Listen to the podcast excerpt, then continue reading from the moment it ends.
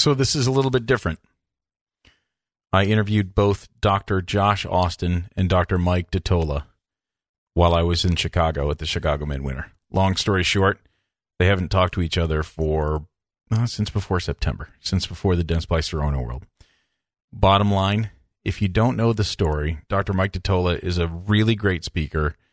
He's been big uh, in Glidewell, and then he was basically led up the those gigantic meetings that uh, Sirona and Dentsply Sirona threw. He is literally he's like a stand-up comedian and a dentist, and Dentsply Sirona World was his dream job. He's a celebrity. Like getting to know him has been crazy because I always looked up to him as like he's he's as big as it gets and everything like that. But it turns out he's a human. He and Josh Austin had a podcast called The Accidental Geniuses, and they were really good. They were funny together, and you could tell that they had true affection for each other, and they were really good friends.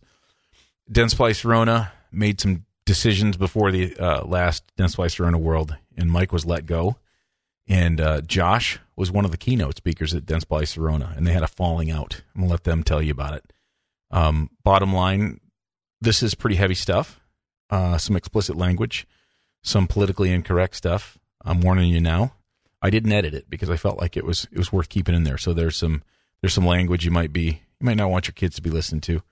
Uh, but more than that, there's a lot of emotions. There's two guys that are really good friends that are really coming to some coming to grips with their relationship. It's pretty cool stuff. Uh, not the regular Alan Mead Experience fare.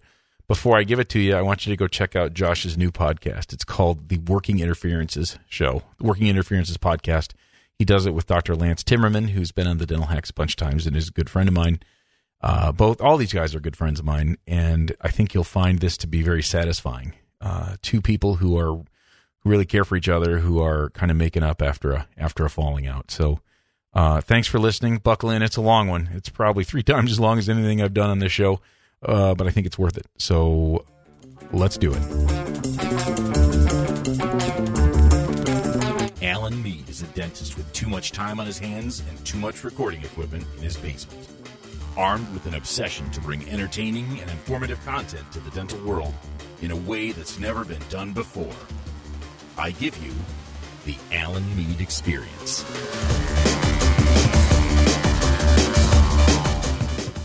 Alan Mead Experience listeners, welcome. This is a special episode uh, recorded in Chicago during the midwinter. I have two of my favorite dental podcasters in the room with me in my hotel room. It's less sexy than it sounds. Uh, but with us, we have Dr. Josh Austin and Dr. Mike DiTolla in the same room for the first time in some months now.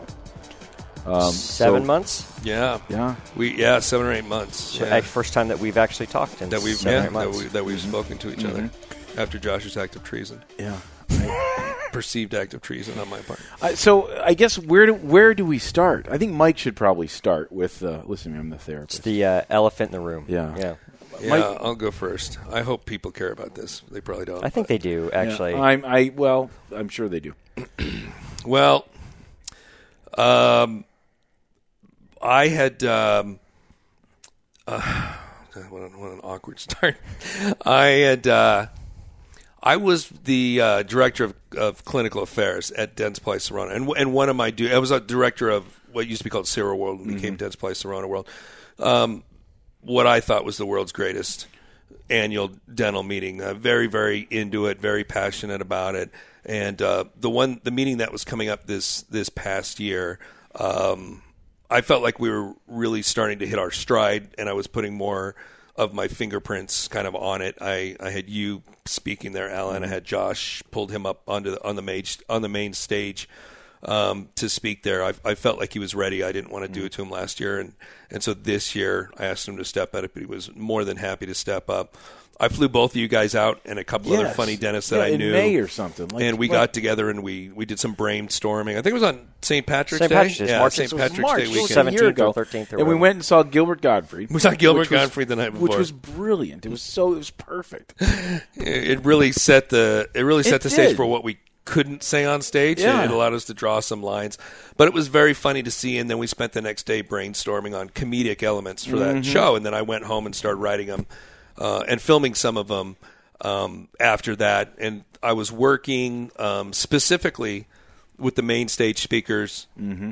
with like Josh, probably less so with Josh. um, than the other three or 4 Mm-hmm. Um, but working with Josh to kind of try to help shape, give whatever input I could Mm-hmm. to come up with a really tight, like 15 minute talk. And I go into work one day, August. The meeting's about eight weeks away, and uh, I get somebody puts a meeting on the guy I report to puts a meeting on my schedule that said, you know, catch up with Mike on a, it was like Monday afternoon at four. And it's like, oh, good. I meant to catch up with him. There's some things I have to touch base with him on. And I walk into the meeting in this conference room, and the head of HR is sitting there, which is probably never a good thing. Not a good sign. Yeah, I agree. And um, he, the head of HR, just begins to tell me that um, you've done surprisingly, you've done nothing wrong. You know, there's nothing offensive that you've done. You haven't dropped your pants on stage, or there hasn't been anything you've done. But um, the direction that the company's heading in, um, you're not you're not part of that vision. And um, so, basically, effective that Monday at 5 p.m., eight weeks out from this meeting, that I was just really shifting into high gear, uh, finishing. It's like. Um, you you're not going to be there. You know, you're being terminated without cause. You haven't done anything wrong. I just had a job review like two months before, and the guy said these are the highest ratings that I've ever given anybody, and um, so it was really out of left field, and um, I was I was stunned. I couldn't believe it, and I just like um, I don't know. I mean, this th- this had it felt like my whole career had been kind of leading up to this Yes, job, and it was kind of the perfect. It was the only job that kind of existed like this in dentistry, and it was kind of perfect for me. And I just kind of was stunned by how you get fired from the job that you can do that you think you can do better than than anybody Mm-hmm. It was else. yeah. You were is a job made for you, basically. kind of yeah. I mean, it kind of was created for me over the. I had hosted it before, but Mm-hmm. it, it was kind of created that way, and I took it really hard. And it wouldn't be so. We left Charlotte about a month later, and actually, Josh was the first person I te- I texted, and I, I think he knew that I was devastated because he actually offered to fly out. He's like, you know, should I fly out? But I was still kind of too too stunned. Sure. And it would be months until I figured it out. Until I got back to Newport Beach and got so miserable that I actually went and saw my old therapist, and um, I was like, it's like worth. It, it felt to me worse than like a death in the family Sure, absolutely. and I couldn't wrap my fingers around it. And and she's like, no, it's it's the same, you know, abandonment issues that you've had before in your life, like with your parents. That's what it is, and that's why it's and that's why it's triggered this. So when it happened, um, Josh and some of the other speakers got back to me and said, "Hey, we don't even want to do this meeting anymore." You know, there was there was a lot, part of me that really identified with that. Yeah. I was like, "Yeah, you know, f them." I, I I hope I'd like to see, you know, the meeting suck. You know, like I'd like there to just be some repercussions Right. from from from getting rid of me. But I ne- I didn't say to any of the speakers who said that I didn't encourage them because it didn't it didn't seem like the right thing to do, and it also seemed like a possible lawsuit. Sure. Uh, and Sure. so I didn't. Uh, I didn't. I say, hey, it's up, it's up to you. You decide what to do. And and pretty much everybody who I had been working with wanted to uh, pull out of it, and then as it turned out, none of them did. And I I got that. It was the greatest meeting. Well, I wasn't there, but I think we had put together a really good meeting and even as it was it was missing a lot of the elements that we had put together in march that were going to be there and i wasn't hosting it there was a, a renta host you know who was um, hosting it it was horrible. but word got back to me from somebody from somebody i don't remember who like a friend of a friend who said oh no dentsply Sirona offered offered to people who were close to me that they didn't have to speak and i was like oh so they actually kind of had this choice and so for me i drew this real Yes, Lo- and lo- uh, well, okay. I, I'm not going to interject. But, okay. Okay. So I drew this line. I just drew this line in the sand because um, when I when I get hurt, I get angry, and it was kind of like, well, we're gonna we're gonna see like who's for me mm-hmm. or against me, and I was so angry and so really just hurt. Sure. that and this is awful. This is truly awful. I mean, I can't apologize enough for this. But the night before the meeting, I actually text Josh and I'm like, "Hey, I understand you chose sides. I don't, but I don't want to have anything to do with you mm-hmm. and in my life anymore." And it mm-hmm. was very deliberately sent the night before, which mm-hmm. was just I, I just can't imagine a worse a worse I thing to do. A, a worse thing remember. to do um, to somebody. But on the other hand, I was kind of happy that everybody was going through with it, especially Josh, who I knew would do. He had done really well the year before Yeah. when, when we had him in a breakout room. He was Yeah. like the seventh highest speaker. And he had another year of speaking kind of under his belt on this topic.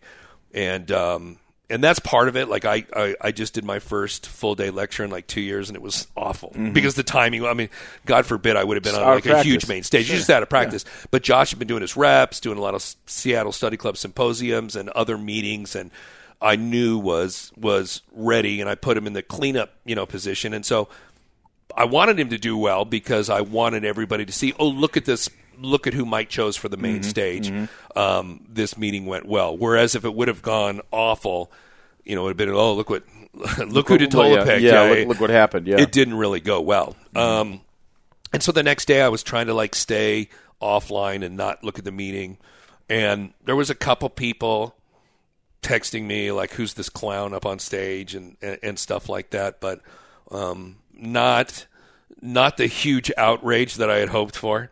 Not the huge um, CNN's covering the burning down of the Venetian because Mike Yeah. is not hosting Yeah, the show Yep, yep, yep. uh, or people pulling fire alarms or, or or stuff like that. And so I just kind of tried to ignore it.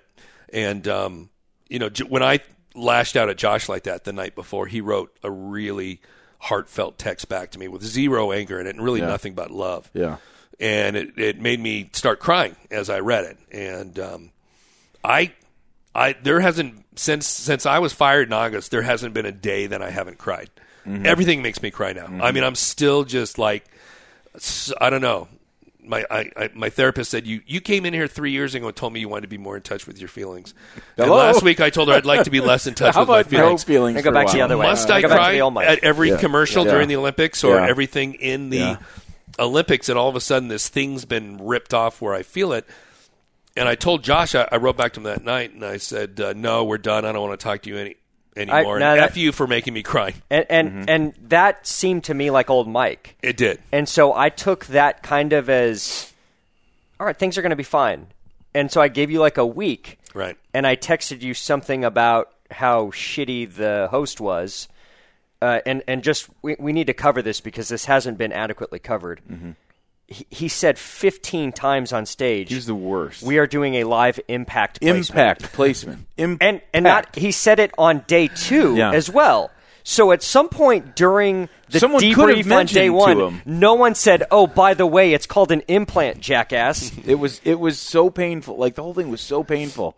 You kept thinking, was- "Is this is this really happening?" And- everyone noticed it. Dude. and, Everyone, and, and it was. I, you may not have felt that, and and I figured for sure that your phone blew up because everyone came up to me so- oh, was and was painful. like, "Who is this guy? Is Mike sick? What's happening? That's Where is exactly Mike? Yes, yes. What what is the did, deal? And and by the end, I left. I couldn't be there anymore. Mm-hmm. I left on Friday around. I stayed for Simon Sinek, and then I left. Mm-hmm. By the time I I left, it the there was palpable. There was a palpable feeling amongst the people that I was talking to, which were hundreds of people, that this meeting will never be the same again. Mm-hmm. Right. So you may not have felt a seismic shift in social whatever, but there was a seismic shift there. At least in the sentiment amongst the people who had an expectation going in. Right. The first time attendees, I don't think had any idea. Right. But the people who had been the year before and the people who had been at, at 27 and a half and at Cirque 30, I think they all had an expectation that was severely underdelivered on. Mm-hmm. And I figured you had thousands of messages. And in fact, I said to Andrea, like, if if I were Mike, I would have left the country. I would have left the country. I would have gone to Switzerland or Sweden yeah. or wherever your Gruyere cheese factory is that you want to go to with Lindsay, and just turned off my phone and Right. just been gone during that time s- to not even have that pop up. It was maybe two people.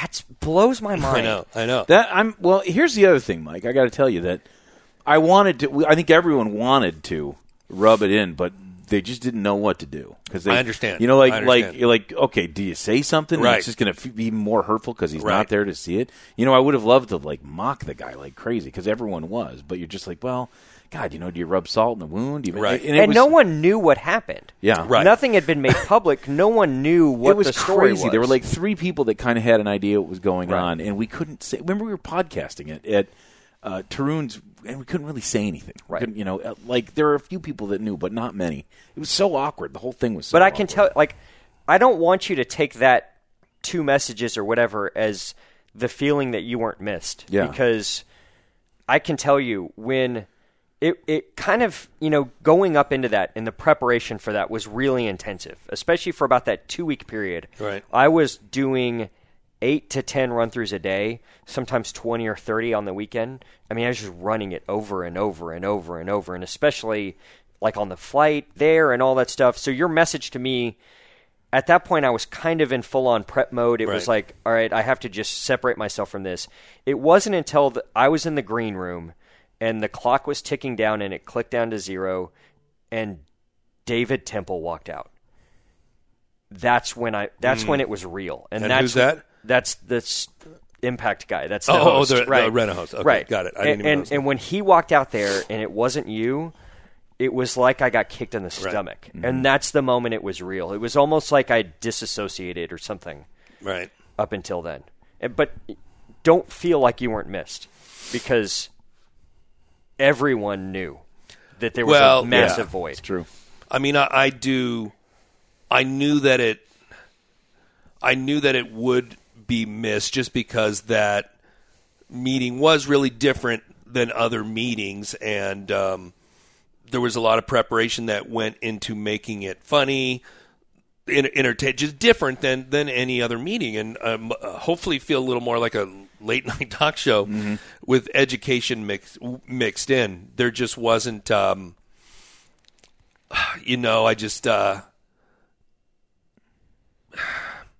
just not being able to look there, not being able to uh secretly hoping that at the end of Josh's talk he'd say this is for you Mike and drop you know drop mm-hmm. the mic that there'd be like something. But that's all kind of just juvenile kind of you know mm-hmm. super emotional stuff wanting to see something. So I, I kind of held that that line where I just told a few people I, I don't want to talk to you I don't want to mm-hmm. talk to you anymore. You made a choice. I respect it. But um, I can't pretend like that didn't cr- you know crush me um, and then around uh, Thanksgiving, I think, um, I got a letter in the mail from Josh, and uh, I saw it. I could feel it was um, thick. It was like like four pages, and um, I took it and uh, I opened it and I saw the first line, and I could tell I could tell what it was. Um, you know, so I just had to fly through the Charlotte airport on my way to some you know, podunk lecture, and I could t- I knew it was going to be kind of an explanation of his side of the story, but I didn't want to read it, so I stuck it in my sock drawer mm-hmm. because I wanted to read it for the first time with with my therapist. I thought that this will be a good way to do this, and um, but I hadn't started seeing her again, and then I started seeing her again. Then I had it with me, but I wanted to kind of deal with like the other post traumatic stress that I was still having because I really had not been happy. I've been retired since then, Right. And it hasn't been a fun retirement. Yeah. It's um, I, I actually miss. I'm surprised how much I miss working and the teamwork and all that stuff. So I got lucky and uh, probably six or seven dental companies reached out to me and wanted to talk about opportunities, and I've been talking to them. I just been looking for the one that I'm the most passionate about. That I feel like, oh, this is really, this is worth doing, and this is something that um, I believe in, and a story that I can tell. And it's got to be a company who allows me to tell the truth. I, ha- I have to be able to, to, you know, for better or worse, tell the truth about what I think about the company's products and whatever else. And I had that essentially to some degree at Glidewell, and, and more so at at Sirona um, before the acquisition. And um, but I finally brought you know the letter in, and um, I had it in my my briefcase. And she said, "Do you want to read it?" And she said, "Well, actually, do you care if I read it first, and we'll do it next time?" I said, "Yeah." There's actually two copies of it. because my handwriting is garbage. so I hand wrote a letter and then type wrote it as a courtesy to you I to see. make it easier for you to and read. then recorded it on a DVD as well, and then sent it in Morse code, which that was. Um, so she took the computer one home, and then when I saw her the next week, we read it together, and um, And so this was back probably in early December, mm-hmm. and uh, it was re- it was super emotional, and um, you know I, I was I was in tears um, going through it, and it was kind of um, explaining his side of things, which um, which I totally got. I mean, I totally. Th- there's no speaker that could have said no to going up on that stage. I mean, it's just just not. It was just the greatest.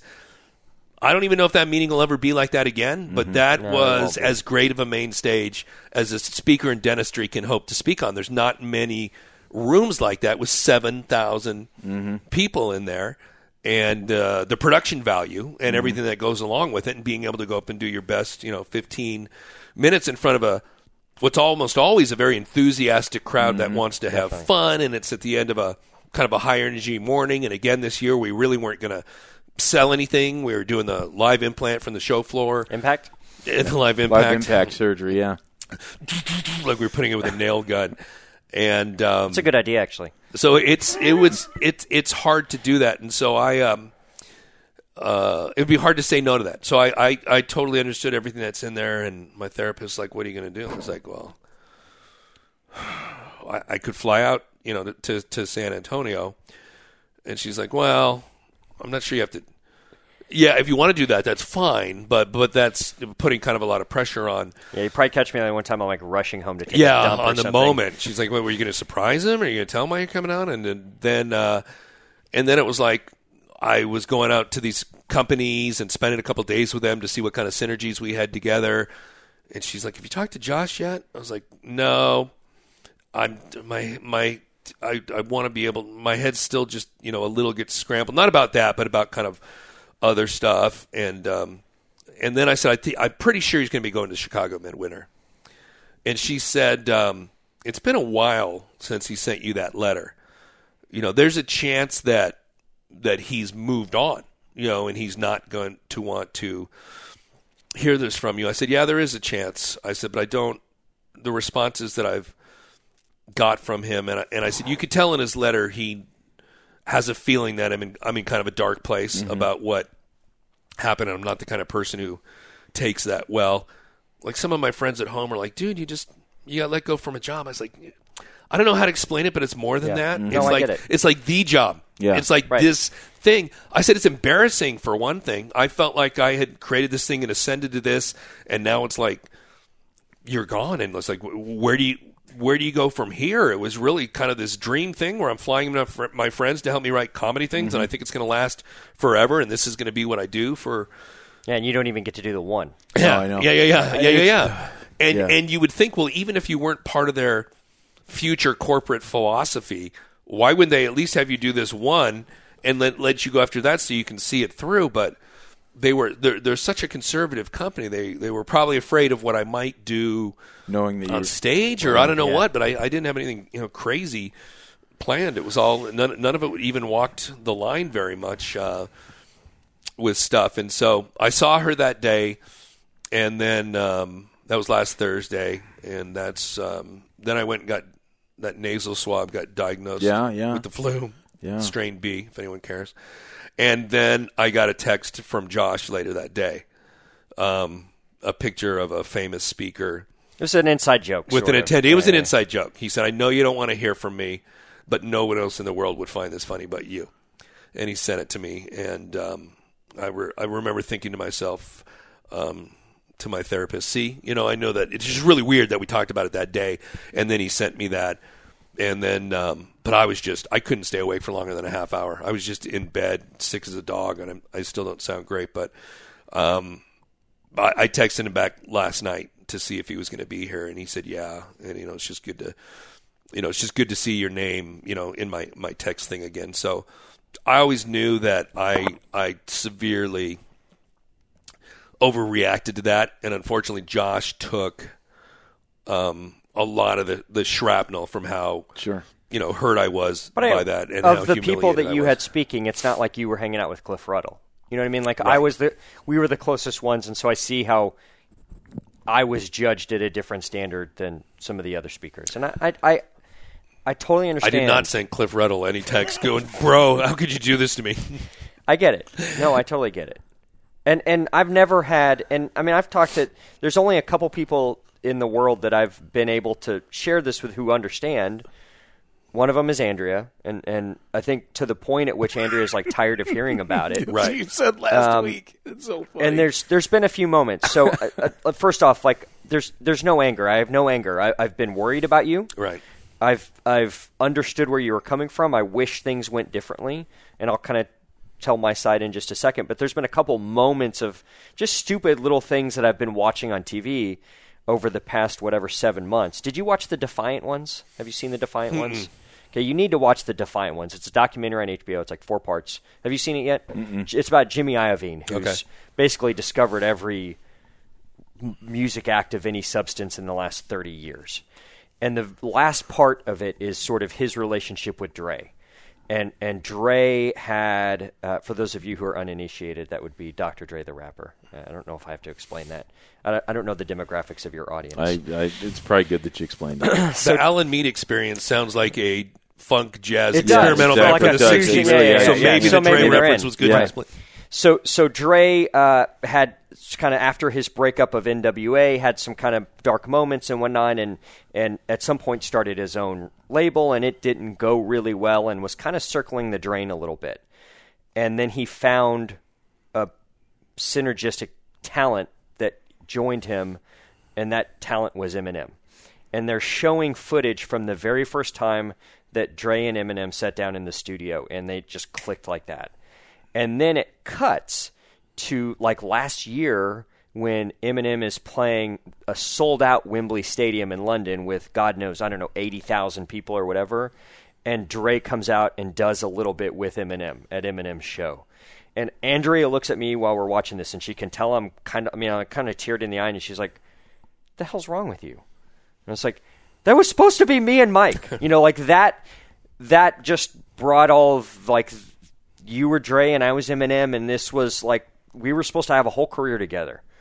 And then this happened, and then another one happened actually a couple weeks ago, and it's so stupid and nerdy that I hesitate to bring it up for fear I'll never get laid again. But I think Andrea is already Too late. She's- in for a penny gonna- for yeah. a pound. Yeah. Um, Alan introduced me to a podcast called um, Imaginary Worlds, and it's it sort of kind of has a sci-fi tilt to it, and it's very short, 20, 30 minute kind of produced stories. Um, and they had one that was Harry Potter centric, and I happen to be I'm like Alan, I'm a Harry Potter fan.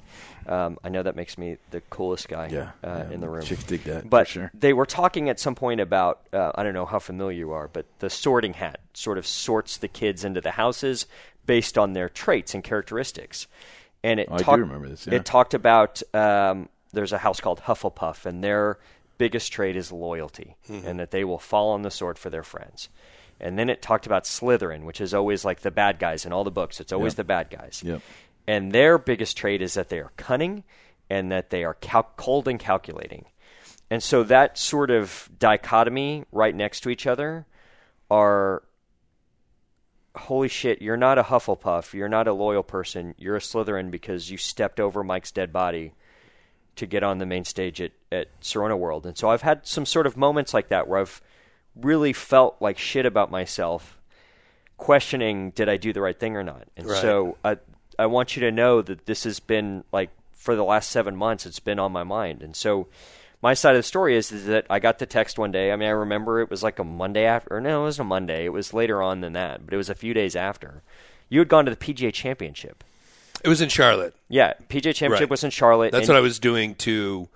and you actually sent me a little myself. swag bag Oh, that's right. with yeah. a handwritten note. And um, God, this sounds so gay. Oh, that's so weird. This sounds so gay. I forgot my anger. Yeah, yeah. My, it took a while for the anger to kick in. I thought Yeah, it was no, immediate. It wasn't. no, I it wasn't about this. because we were in contact for a little Yeah. bit. And you sent me a little swag bag with a little handwritten note that said, I think J and oh, A. oh, oh, that was after I fired, but that was before the meeting. Okay. Yeah. Okay. Hope all is well. Whatever. Um, see you soon, Mike. Um, and I still have that note. And God, this sounds so gay. Is is I actually have it like in a little stack of stuff to frame to put in my office so that I never forget. Like if we never talked again, like what the consequences of my actions could be, right?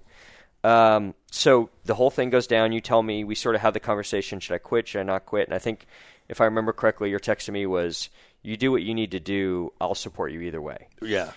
And so at some point, I meant that when I wrote it. Right, and I understand, and I know kind of. I mean, you you use the term PTSD, and I think I've kind of had the same sort of thing over the last Mm-hmm. seven months, uh, f- from a different standpoint, and obviously not a life changing standpoint from a monetary monetarily standpoint and career standpoint, but personally. Right.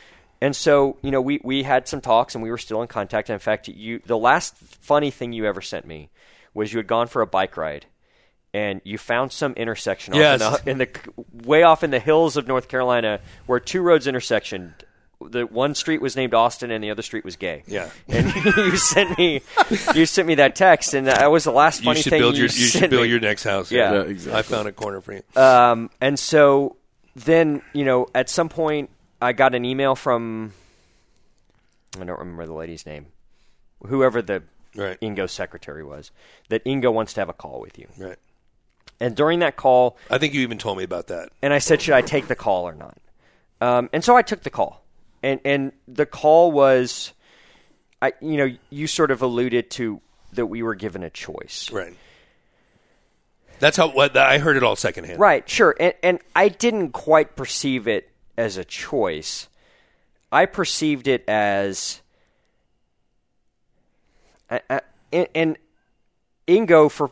I mean, no one here knows Ingo. I would. No one listening to this knows Ingo. But Ingo's a German guy, and I, don't- English is, I'm guessing, his second language. Mm-hmm. Has a German accent. You know, I mean, it's it's not as if it was conversing with somebody who you can intimately understand their subtext from.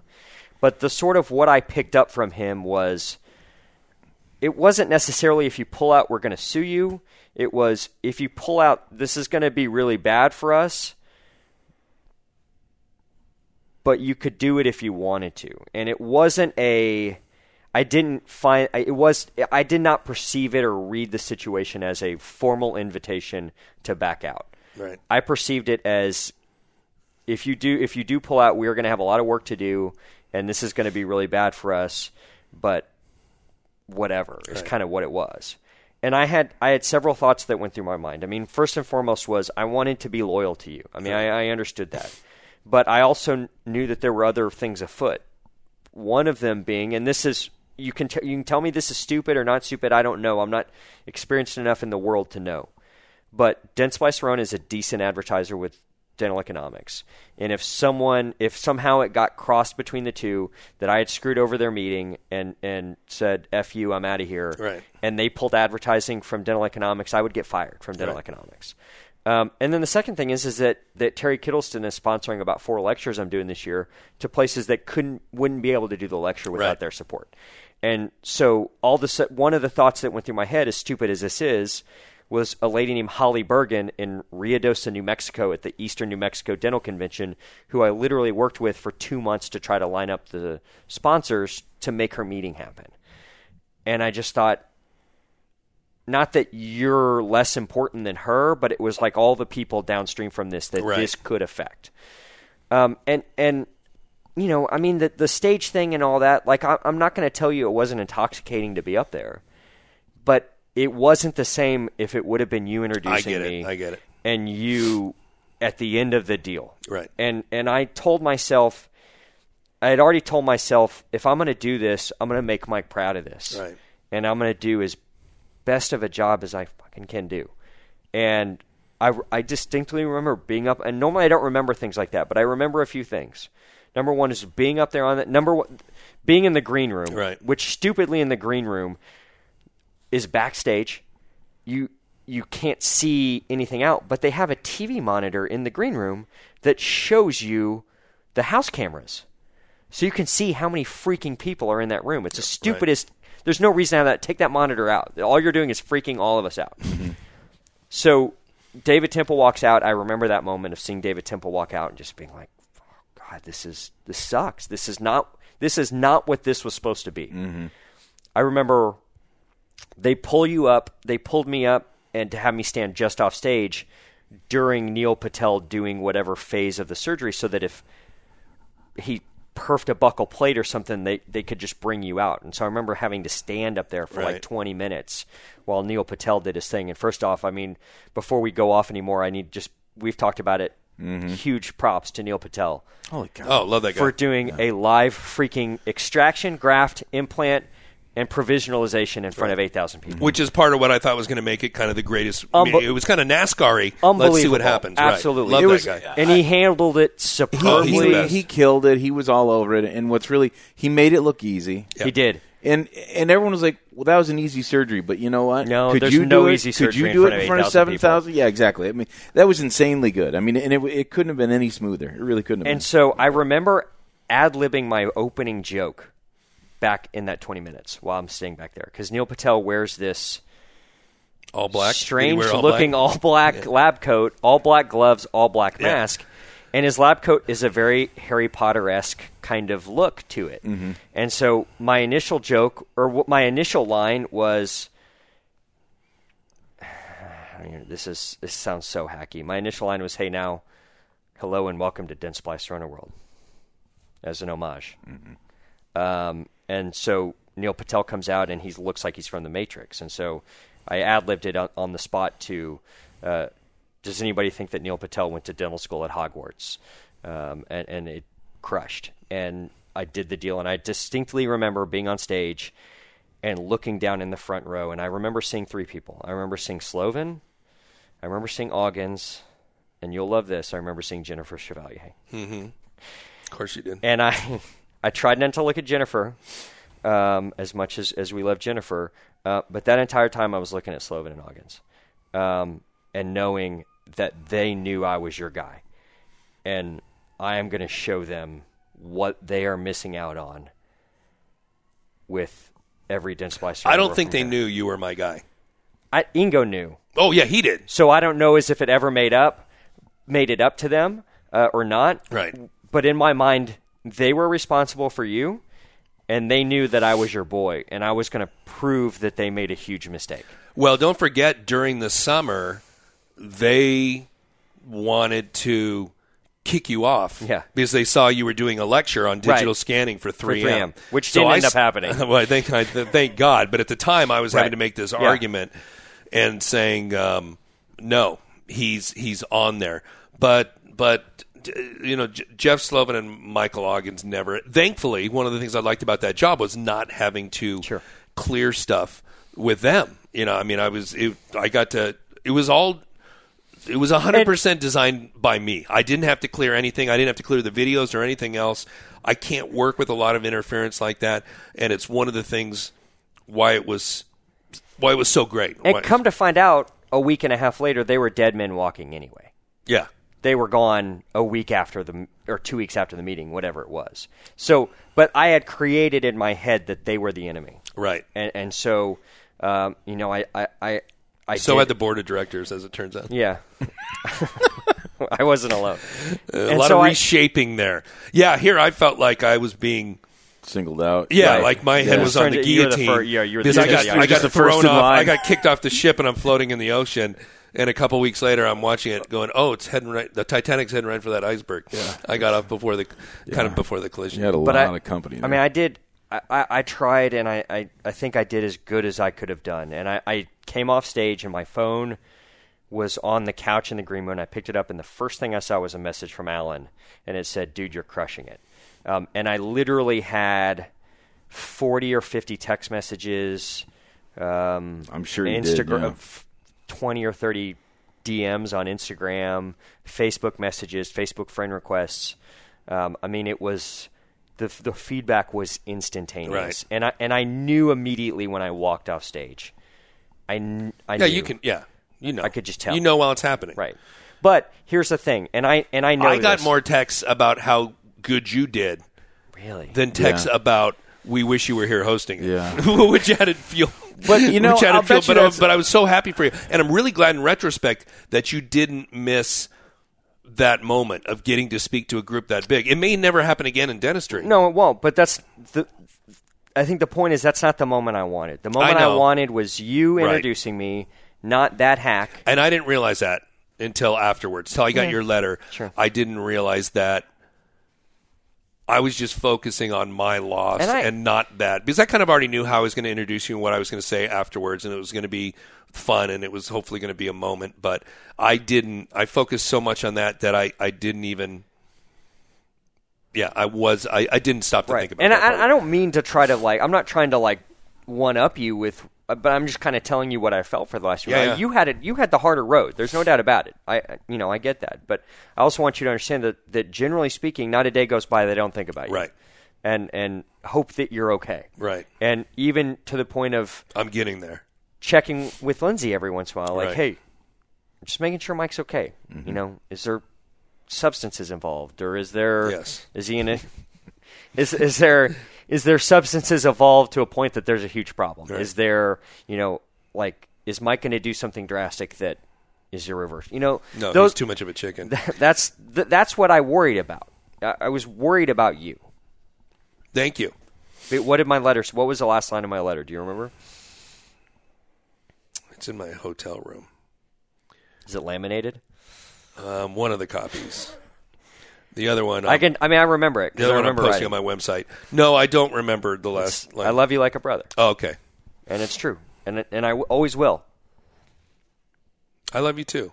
Thanks, brother. And um, I, um, yeah, I mean, it, it, it was that separation was not anything that that made me feel better. Holding on to this, I understand. Holding on to this Right. this anger, and But you um, needed to grieve your way, and, and that was that's okay, as long as you're not hurting yourself. No. Well, I had I literally had acid reflux for five and a half months every day. I mean, the physical manifestations of what it did to me, um, and not being able to sleep, and just being, I'd go out for these long bike rides. Nothing could distract me Enough from yeah. enough from this this pain inside that was so much more to me than like losing a job. It was I lost my identity. I lost uh, I, lo- I lost like uh, uh, I don't. It was just it. It was kind of devastating, and I think it will be until I throw my. That's why I think I need to throw myself into something else mm-hmm.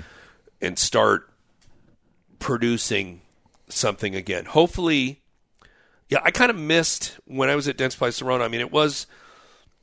I call it my dream job a, lot of times, but there was things that I missed, and it was producing some of the stuff that we did at Glidewell, some of the mm-hmm. stuff that I did when I was at Glidewell, like the clinical content and stuff like that, stuff that ended up being good for lectures.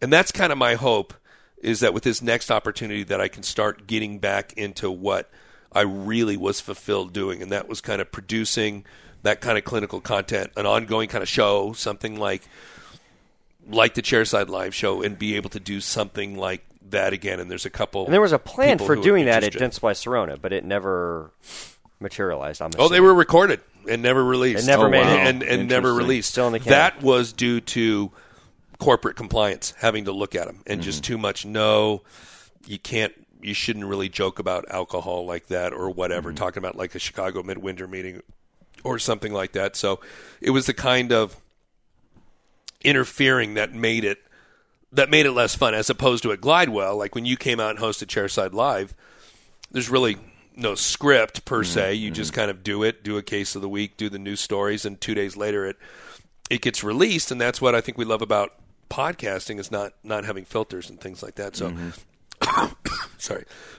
I think until I start something like that again, that's going to help the healing. But I've really been disappointed in my own reaction to these to these events. I mean, I really What What do you think? I mean, what, how should you have reacted? I don't know. I don't know. More like these Olympians that I've been watching. More like Do you think more like getting don't- knocked down and getting back up. I just surprised how long it's taken me to get back up again after being knocked down. I'm not proud. But what do you think these athletes do when they get home? What do you mean? They lay in the corner and cry their eyes out. Like Oh, you know, it just it like everybody has to grieve, and Yeah. and and like we all get it. I mean, it's you know, I just didn't think it would take this long, and it, and it's still not over. But this is a step towards towards doing it. Mm-hmm. I, I couldn't even go to the meeting today. I couldn't even go to Chicago Midwinter. I just didn't want to. I didn't want to go to that thing that you talked about earlier. I don't. I'm embarrassed to be around Dennis right now. I mean, it's just like I don't know. I mean, I almost felt like when I was let go that I was going to be damaged goods and that no one else was going to like like what happened there. But everybody in the corporate world gets it. They're like that happens all the time. Yeah. What one company takes over another company, and the the management that's- team and the yeah. senior executives aren't part of it, so they get let go, and it's just like In your initial text to me after it happened, your your exact words were, "It's turning out that this merger was much more of an acquisition." well, I- and so it was one hundred percent. and, and you said that was the tip of the spear. When Slovin and Augins go, it's like then it the whole picture clicks in for everybody. You're not tainted goods at that point. You're Right. Yeah. a victim of Yeah. Totally. corporate merger. I just didn't have to expect. I thought I had was where I was going to be. Well, I you get don't it. expect to have to kind of like reinvent and start over again in If your fifties. You, you couldn't have. You couldn't have literally written the the textbook on the job that you wanted any better than that. right. And so you're thinking to yourself, there's you know, there's probably never going to be something like this again because this is this is like a once in a lifetime thing. I get it. I mean, Right. it's, it was, I mean, it's. I don't. I I disagree that maybe there's maybe there is something out like else out there, but I understand why it was you know soul crushing. And the when you talk about identity, it makes perfect sense because literally you you went to that and that was that was the pinnacle. That was it. You know? Right. I get it. It was, and now that company that I fell, I mean, Sirona doesn't even exist anymore. Mm-hmm. You know, it's not even like, and that, and it's not like, well, there's nine other. Isn't there a lot of opportunities like that at other companies? It's like, no, this was a company No one that does a meeting like nobody Yeah. does Right. Yeah. things like they. Like they did with that kind of flair, and nobody would even put you such know a what? premium to hire somebody Mm-hmm. full time. And they're not going to do it any. I mean, I think we all kind of know that the days of that kind of meeting are done. Well, we didn't. They didn't rent out Chicago. They didn't rent No, out House, of Blues, right. for that party like they used to do. and the sort of year. rumor through the grapevine is that Orlando's going to be the last one. Oh, is it really? I mean, that's that's sole conjecture that I've heard from through the grapevine. Who knows what I degree could see it be really toned down to a much more Mm-hmm. clinical. Kind Does of that thing meeting need to happen every year? What made the CEREC meeting? Because it was not every year. It was an event that happened every five years at one point, and then two and a half years. Two and a half years because there was a new product to sell. Yeah. and then uh, So the and every year, meeting but name ever, CEREC 27 and a half. but the demand, you know, the first year when it was in Orlando, attendance went down because it was a new location, and it was every year. Uh, but then attendance was back up again this year. I, I think there is still a place that exists for a meeting like that, but corporations, um, Dentsply, Danaher, who owns you know KaVo Kerr, they all they want to do is not be in the news. You know, for anything like they don't want Michael Moore showing up and showing doctors having a great time while Richard Branson and Jerry Yeah, Seinfeld or and John Oliver are playing, or Yeah. or, or whoever, and it's just about not having um, problems like that, and so it's not worth taking the risk to put on something like that. So it had to be kind of this small little company like Sirona who was who was willing to do it, but. So it's it's it's gone, but I'm I'm really happy that both of you guys got a chance to you know participate with it in in one way um, or another, and um, Neither Alan and I or I were great um, consumers of that meeting. No, no. You went to Will Smith, I think. I didn't. You didn't. I went to Simon Sinek. That was the only entertainment. I went to that Simon I went. Sinek. That's the only one I went to. I didn't go to any of the other ones. He was great, by the Yeah. way. He was Uh, he was awesome, he and was I, I really heard good. the other ones were really good too. I just But like, yeah, and everybody seemed to enjoy everything. But but really, by Friday, I had my breakout session, and, and that was another thing. Was Thursday afternoon, my breakout session was a room of 400 that had 650 people in it. Mm. remember I asked you if you wanted the 400 or the 800. Yeah. Remember before we couldn't decide which one to do, and I was And like, you said "Oh, let's Josh." put them in the smaller one. Well, and- I just, I just don't trust Dennis when it comes to social media. I didn't want to Yeah. put you in an 800 room and have 600 yeah, people in there. I, I'd rather put you uh, have it bursting at the That's seams how it was. because you'd already been in front of 7,000 people. What I didn't want was something kind of empty. Out, like last time in Right. Orlando Yeah. when you got stuck with a slot Yeah. on Saturday, Saturday, or whatever. Yeah, right, and it was like Yeah. I don't even remember, It was like probably 250 or something. yeah, like in a room of for 400 400 or or something, something like that. I think was my like, room oh. was my room had 50. There were 22. But what was interesting about my audience is I knew everyone by first and last name. everyone there was people was I knew. yeah, so no- yeah, I know, either that or it was just people. And so you know, You had the about- perfect slot though. You had the hangover slot. Yeah, it's- Saturday it's morning. Saturday morning. Anyone who's really yeah, exactly, and, and I- we laughed. Anybody about who that, really too. needed it. Yeah, the, the, no. you know, was not this there. year, last year in Orlando, there was somebody to introduce all of us. Right. Somebody from some Dentsply sales rep or whatever. This year it was made clear you're going to introduce yourself. Mm-hmm. And so here we are. I'm kind of on in this emotional roller coaster. Um, and it's an hour or two, I don't know, three hours after the, the main stage thing. And I've literally have this room that's got 600 people in it that should fit four, and there's literally people sitting on the floor. Every single spot is filled. There's people in the hallway sitting on the floor in the hallway. I mean, it was the most unreal thing ever. And like, how, what do you say to open that? Like, and it, it was, I kind of had to fight back tears a little bit because it was sort of like, this is an amazing moment and I should be enjoying it, but I'm not because I've got this like sort Yeah. of weight on me. Yeah. Um, but then that that went really well, and literally was in the room for like an hour after. And you'll love this. Fred Joyal was in the room before me, um, and so I'm walking in as he's finishing up, and he's cleaning up his Oreo cookies or whatever from whatever demonstration he does of trying to get people to get the Oreo in their mouth without touching it. Never heard that. Yeah, it's, it's, it's quality content, Fred. Quality. And this is after I'd been on main stage, and I've had dinner with Fred Joyal, with you, albeit not alone, but with you. And uh, I walk up, and Fred says, "How you doing, John?" Good. Thanks, Fred. Yeah. Great, Frank. How are you? How are the kids? Glad to see nothing has changed.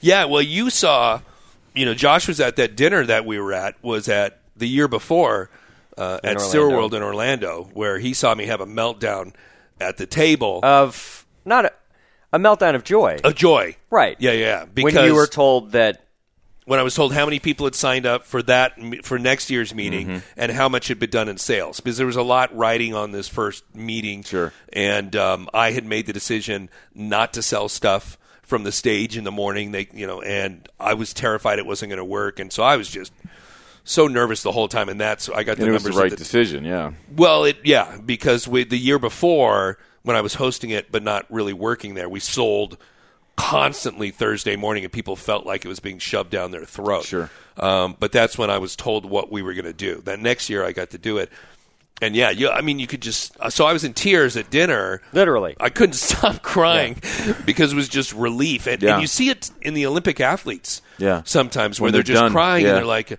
"You must be so happy," and they're like, you can tell they. Some of them want to go. I'm no, I'm just relieved. I'm just I just out, yeah. f- four years leading up to this race, and some of them say how happy they are, but other ones say just you can tell, but it doesn't sound as good to to say. No, I'm just relieved that I don't have to live w- with the shame of Yeah. whatever it. Well, imagine Shaun White. be. Shaun White, fourth place last year, didn't medal la- or last time, four years ago. Dude was gold medal two years, two times before that. Was fourth place last time, and then he got gold this year. Can you Yeah. imagine what he's because he didn't like? take a big enough bong rip. yeah four years ago. Clearly, clearly that's the case. But uh, you can't help but kind of love that guy. But still, wow, what a oh, So let me I get it. So you said that that you taped some bits. You guys had recorded some bits for the meeting before you got relieved. What's the bit that you sort of like? What's the one that got away? What's the one that you had in the can that was going to get shown that was going to kill?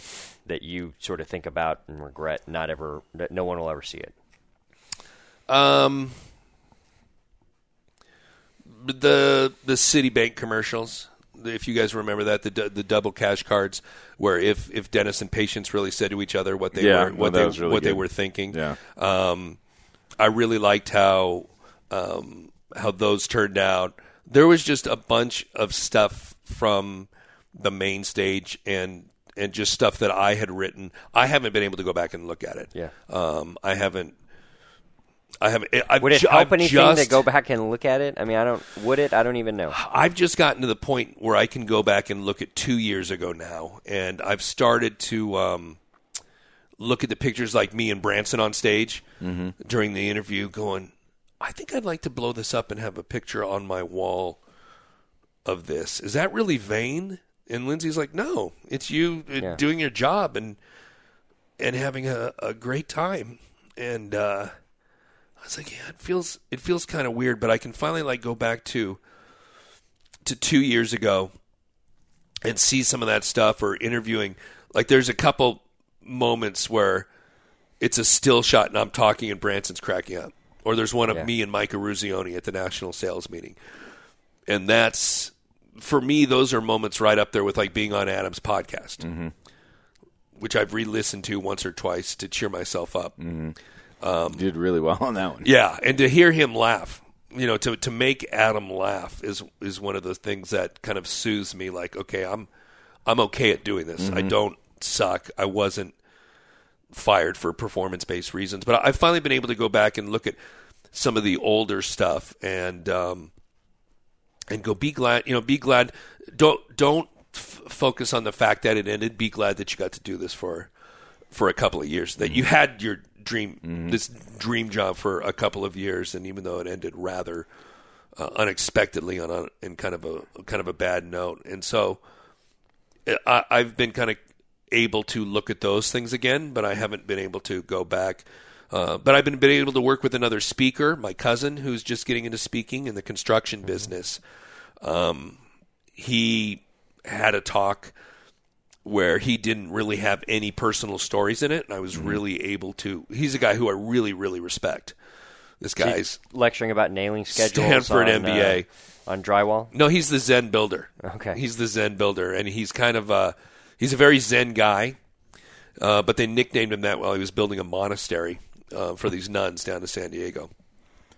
And so he's got this whole Zen philosophy about building, but he really couldn't get in touch with like personal stories. And being his cousin, I had some personal stories about him and helped develop these, and he was just blown away at at this ability that I've really worked on for 20, 25 years to to become a to find stories in life and hopefully shape them to to be able to communicate things.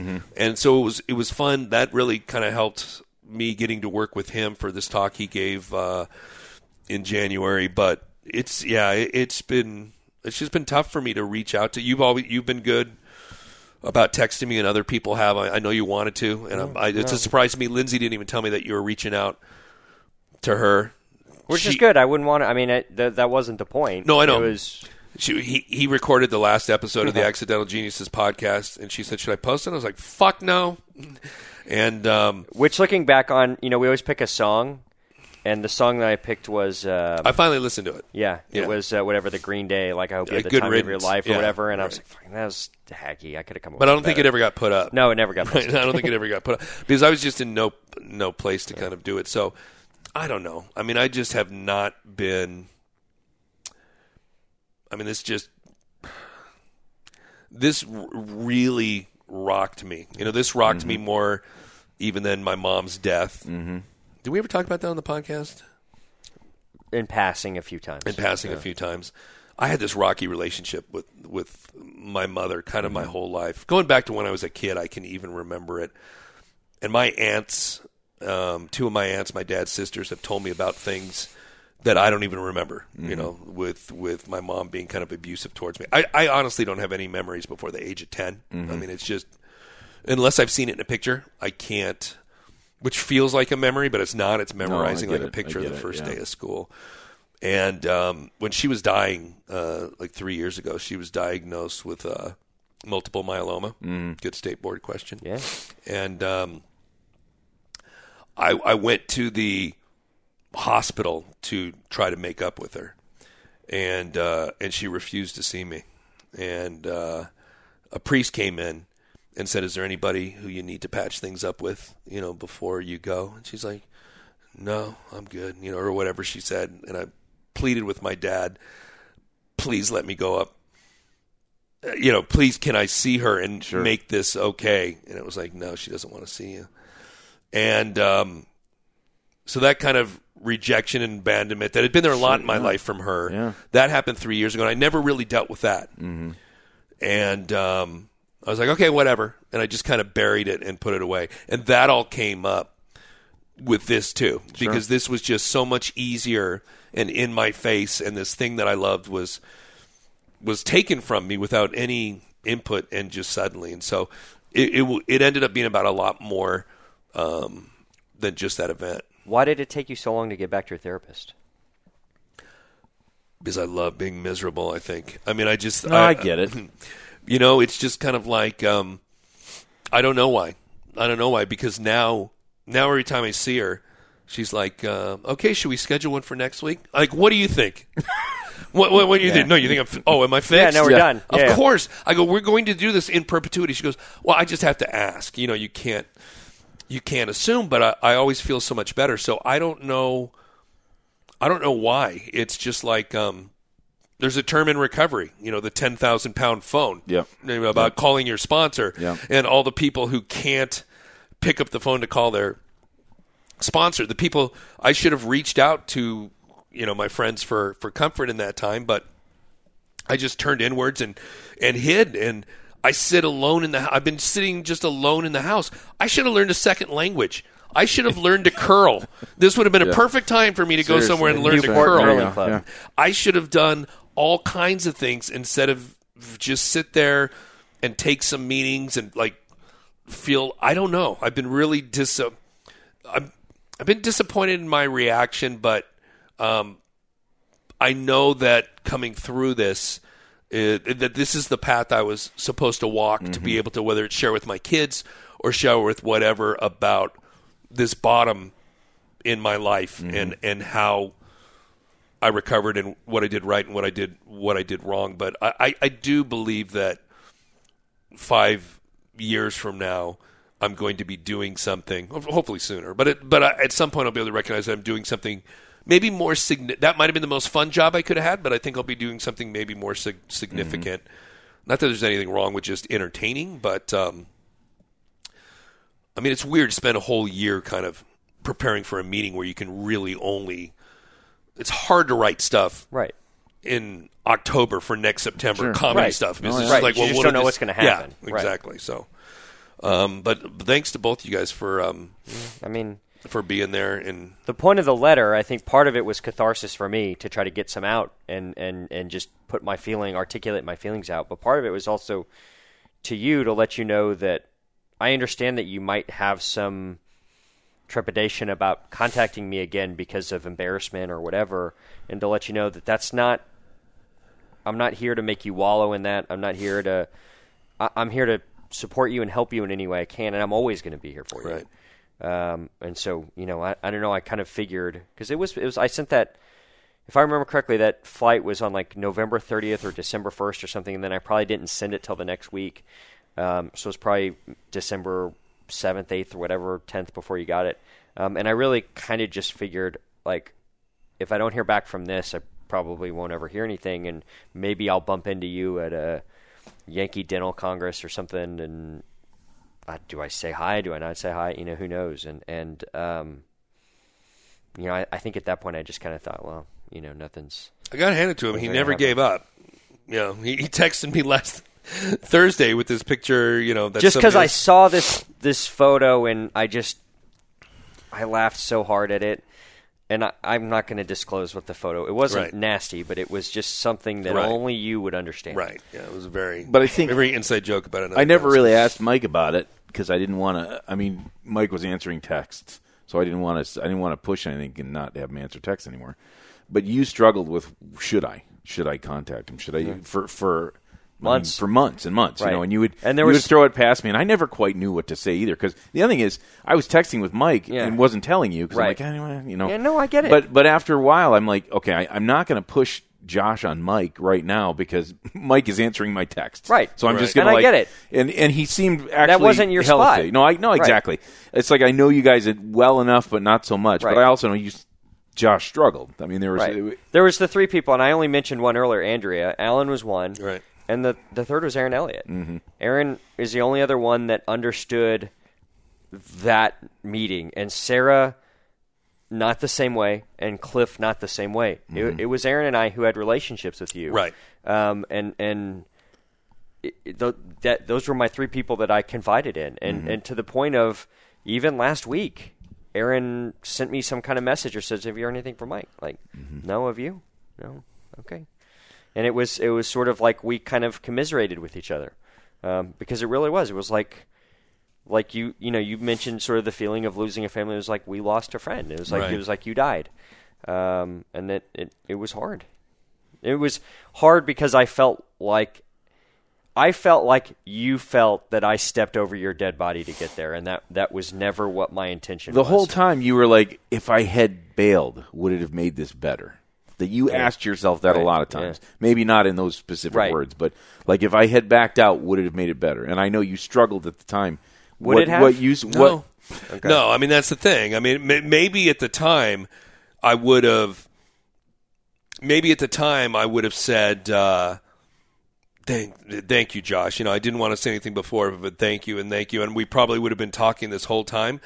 But in retrospect, I don't ever want to rob you of the sound of making thousands of people laugh because it's some of the highest moments in my life. It's the reason why losing that job was so devastating. I thought I was going to get to do that every year for the rest of my life. And there's just nothing for somebody who likes to entertain, there's nothing more captivating than having a group like that kind of, you know, uh, eating out of your eating out of your hands. I mean, it's just it's it's incredible. I mean, it's just it's an amazing feeling to be able to command their attention. It doesn't have to just be comedy. It could be any kind of way as a speaker that mm-hmm. you're you're moving people. But I'm really glad that you got that experience, and I'm I'm proud of it because it's I helped to create that, even though You did. I mean, It- you, it wasn't Your there. fingerprints were all over it, and and you know it was my material, but you helped shape it, and you helped me find a few moments that I wouldn't have found otherwise, and and you helped craft that, and and your fingerprints were all over that man, and and so much so that I did a very similar sort of TED Talk kind of deal at this year's Seattle Study Club Symposium, mm-hmm. and someone after who didn't know me came up and said, "Do you know Mike DiTolla? You sound a lot like Mike." Oh, and Oh, I really? just had to laugh mm-hmm. because it was. Yeah, I do. that's funny. I think I do. I don't. Do I? think, I think I what know do I say? Right. I don't know. I'm not quite sure. I used to know him when he was talking to people. yeah, I um, I uh, I, I ap- you know, yeah. I mean, I I apologize. I I know it's. I know I don't need to tell you that. We already told you told each other th- that we um that we love each other. But um, yeah, I, I you know you sh- th- there didn't need to be collateral damage done um, to people around me. And to me, it wasn't even like you were stepping over my dead body. It was like you were stepping over my live body. While you were bleeding.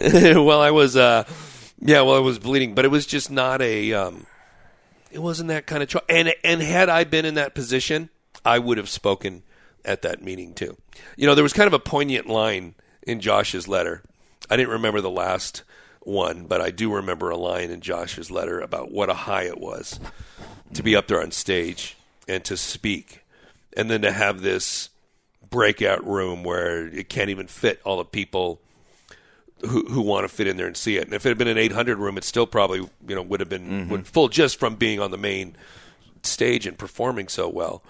And um, he said, and then I you know such a high, and then I got home, and the days have gone on, and everything changed, but nothing changed. It was this great high, and now nothing's changed except I lost my best friend, and um, it was just really poignant of this recurring theme in my life of if I just get this house, I'll be happy. Yeah. If I could just get this dream job, I'll be happy. If I just and so that's probably part of it is losing this thing that you thought was going to complete the thing, this yeah. thing inside Yeah. you, and um, and it was so funny because when I went back to my therapist, the first time I saw her when I went in there, I told her I said we've moved back to California. I'm I'm not there anymore. Um, she goes, "Was it what happened? Was it stuff with Ingo?" I was like, "How do you know his name?" And she goes, "Well, remember when you were working from home for a year? You were already starting to complain about this, this, this, and this." And so there was slowly this realization that, oh, It wasn't. this dream job, Yeah.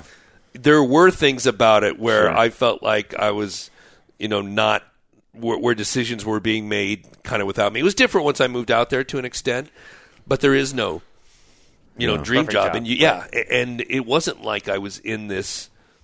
I still hadn't dealt with all my mom's stuff, Mm-hmm. you know, and that all happened before I went out there.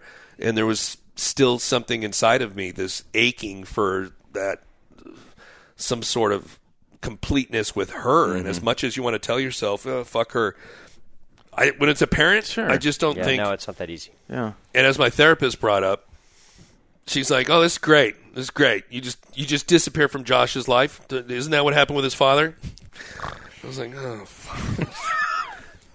Fuck." So she's she takes such good notes and everything that I've ever said in there about everything. She's on top of God, if I only did clinical notes that way. yeah, really. exactly. Applied a little bit of extra etch on the distal buccal cusp of Yeah. number 15 on Yeah. the one patient on June 22nd. Um, I want you to watch um, Three Mics. Okay. It's Three Mics, M I C S. It's a comedy special by Neal Brennan. And it's about my favorite thing in the world. What he does in three microphones, it's his stand up special. So one mic is for one liners that don't fit in anywhere else. There's not like a whole bit around it. Then one mic's for stand up comedy. And then one mic's for personal stuff. And he goes into his depression and talks all about how he's tried to treat it over the years. And um, and then his other big story is about his awful relationship with his dad. And uh, I just can't hear that enough times because there's something beautiful about having this pain inside of you that's really difficult to articulate. Mm-hmm. And to hear somebody put words, even though it's their words and their situation, to hear it's such a relief to hear, to, and just the community of mm-hmm. somebody else who kind of feels this and went through this same thing where you don't feel like, you know, I'm honestly jo- jealous of Josh that his dad died. You know, because it's like It's- he right. never told you.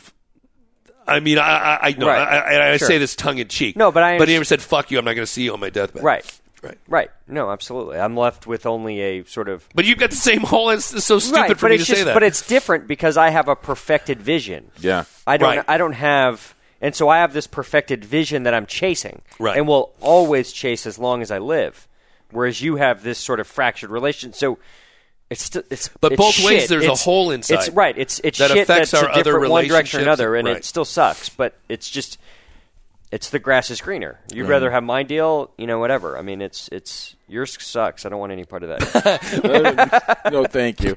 but it's it's cathartic to hear somebody, especially a comedian, being able to talk about it because comedians, you know, that that's why I love comedy and comedy podcasts so much. They're just really intelligent. You know, they spend a lot of time thinking about things and words and how to express it, and and and um, and and so they're very well spoken, and most of them have tend to, you know, look inside, and you hear a lot of them.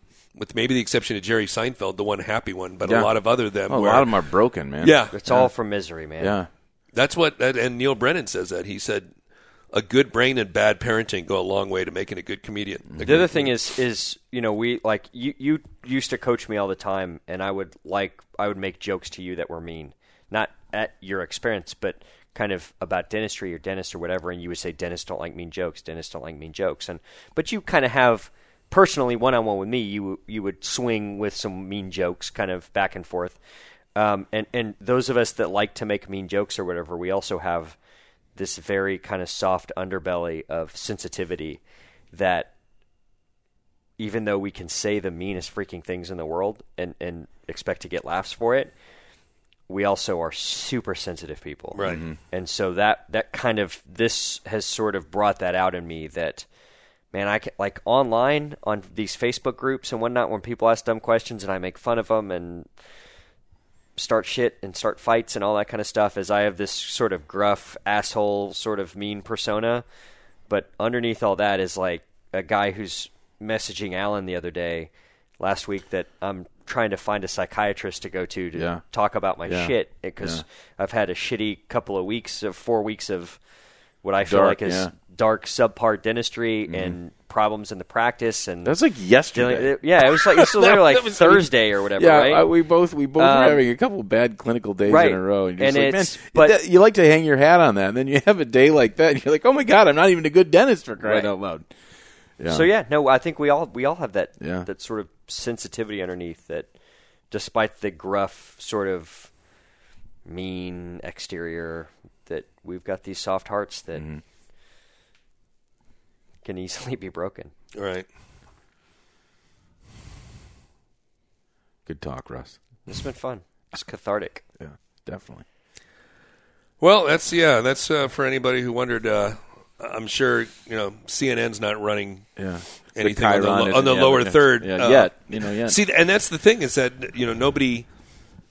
Yeah, that it, so nobody knew I was gone until you walked into that meeting, and if you knew I was supposed to be there, Mm-hmm. and uh, yeah, and then it's just like uh, erased from history, like it never happened, kind of like the first uh, t- ten years of my life. I mean, you, We're you just say not that, there. but I, I'm telling you, at the meeting, it, it was not that there were way. tons of people that knew, but the other thing is, is that since there were only few of us that actually knew what was going on, Right. and we didn't feel like I have to say, I don't. You and I both, we didn't know what we could say. Like Right. literally, we're like, Right. we don't want to, you know, we don't, which is stupid, which is really stupid. But the reality is, like, I, I don't know what's what's what's out there, what's not out there, what's you know, I talked with lots of people, and but I, but not till after the the stuff started happening. You know, it's like I don't know, it was a You were missed. yeah, definitely, You, definitely. you were missed by a lot of people, and and I, I, I am just really frankly stunned that your phone did not blow up. Yeah. At whatever 9 a.m.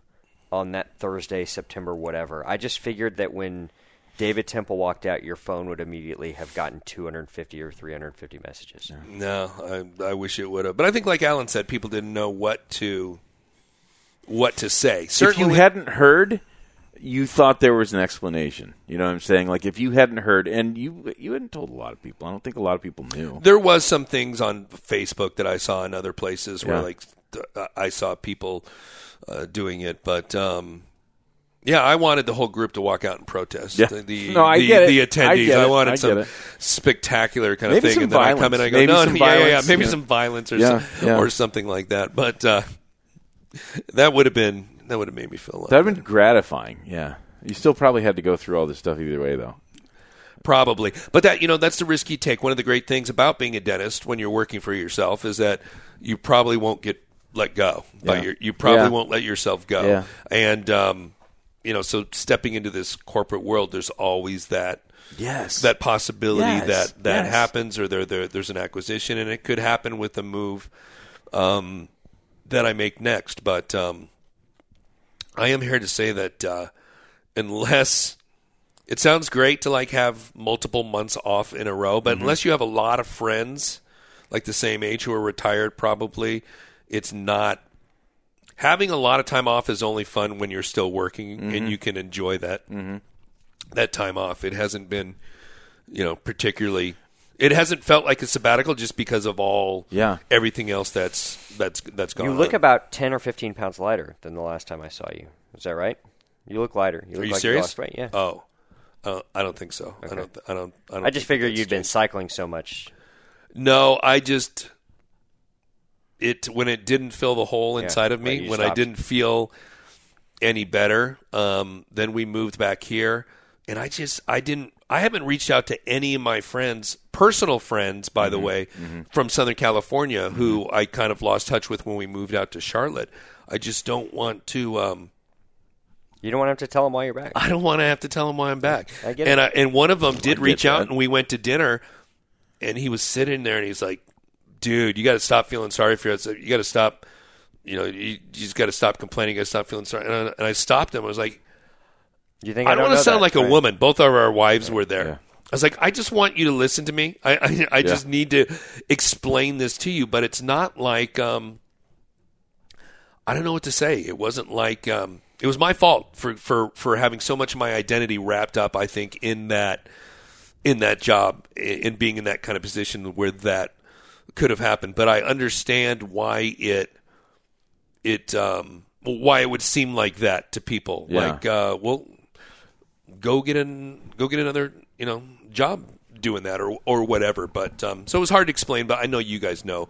But so I haven't even really reached out to How has Lindsay been? those friends either. Um, I remember the day I came home and told her I'd been fired.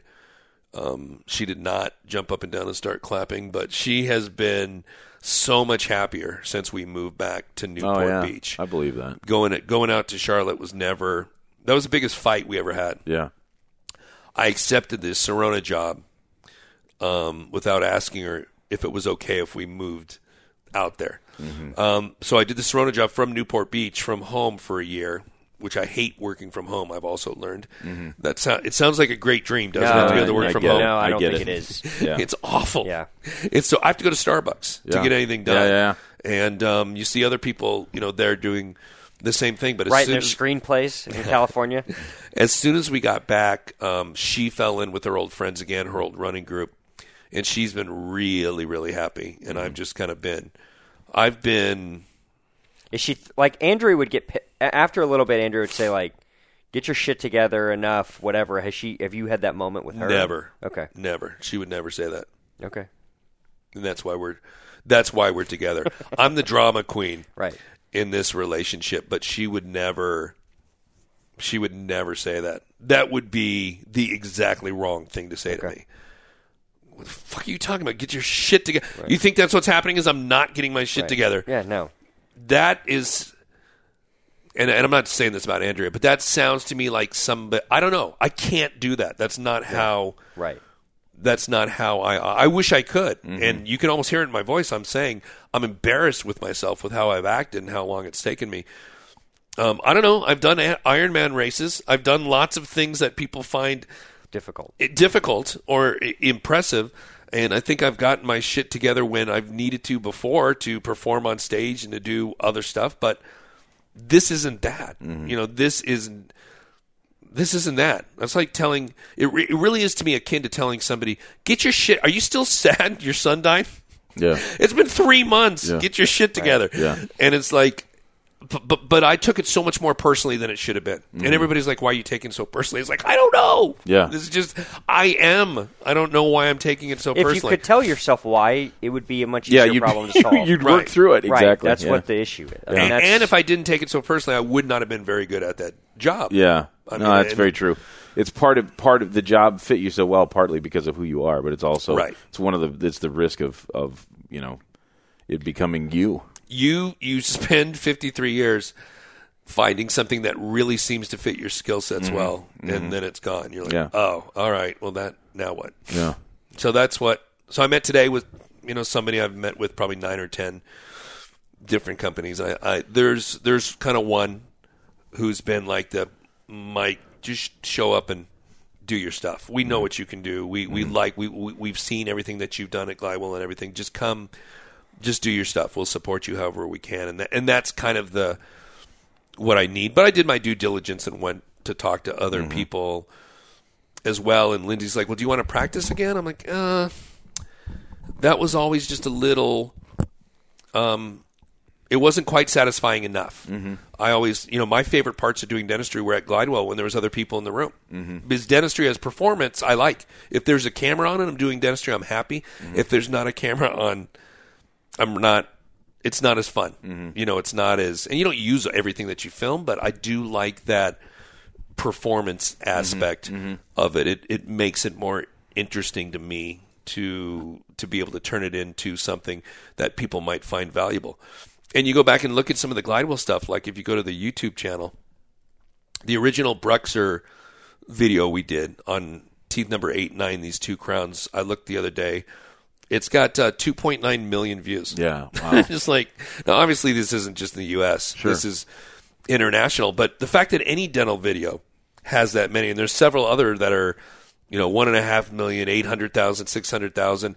There's something there, and the rest of the world is starved mm-hmm. for kind of mm-hmm. common sense mm-hmm. clinical education.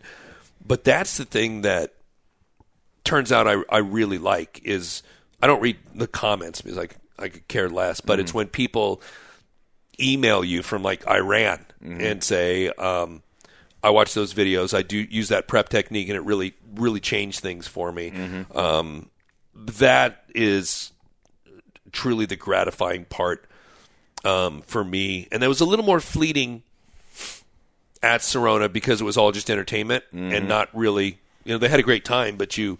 They didn't say, "Hey, you really kind of, you really kind of helped the way I was practicing. I, I was struggling with stuff." So, hopefully, I can recreate something that looks like what we were doing um, at Glidewell somewhere, and uh, I think that'll be possible. You want to know something stupid? I wish I could announce it, but what? Go ahead. Um, I haven't since September. I haven't used the reverse crown prep technique.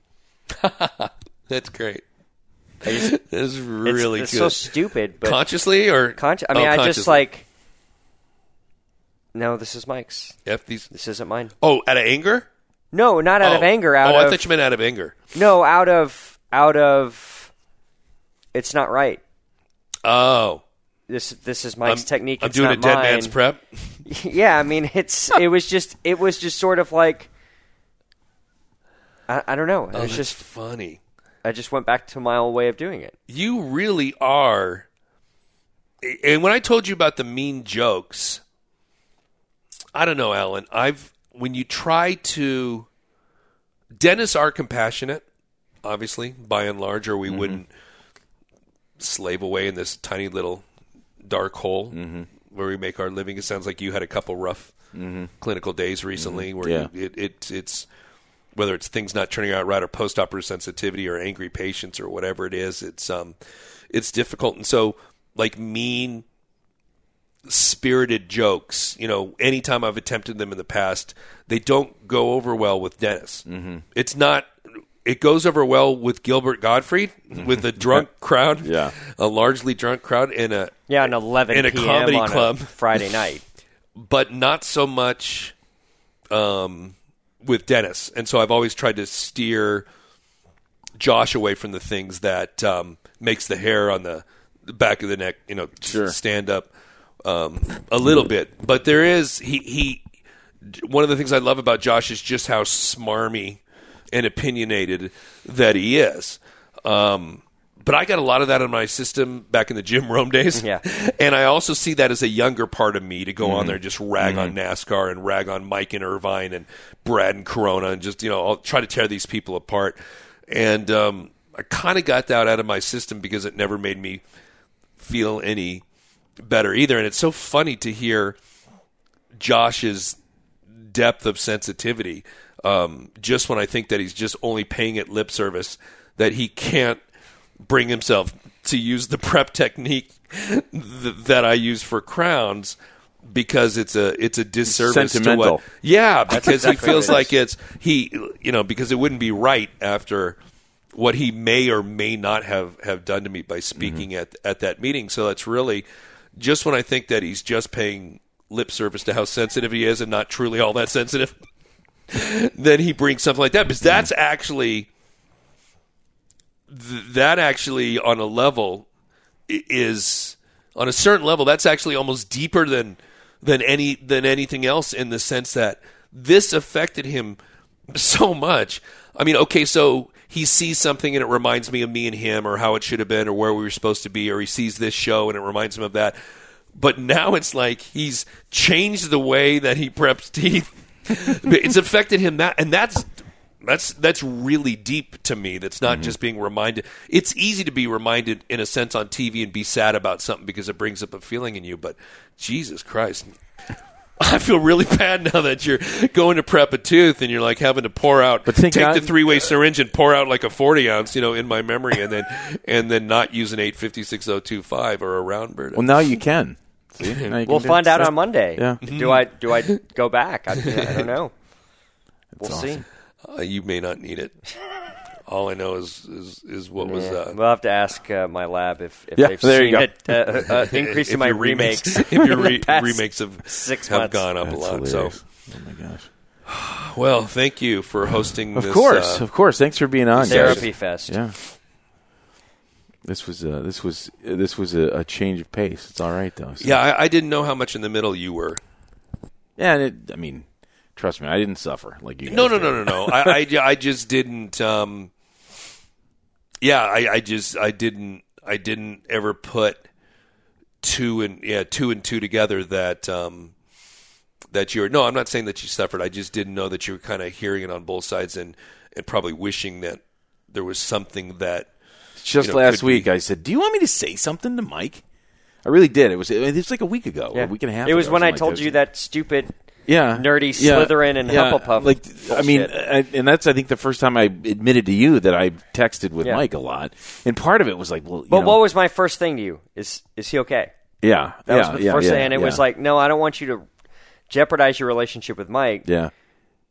You know, don't.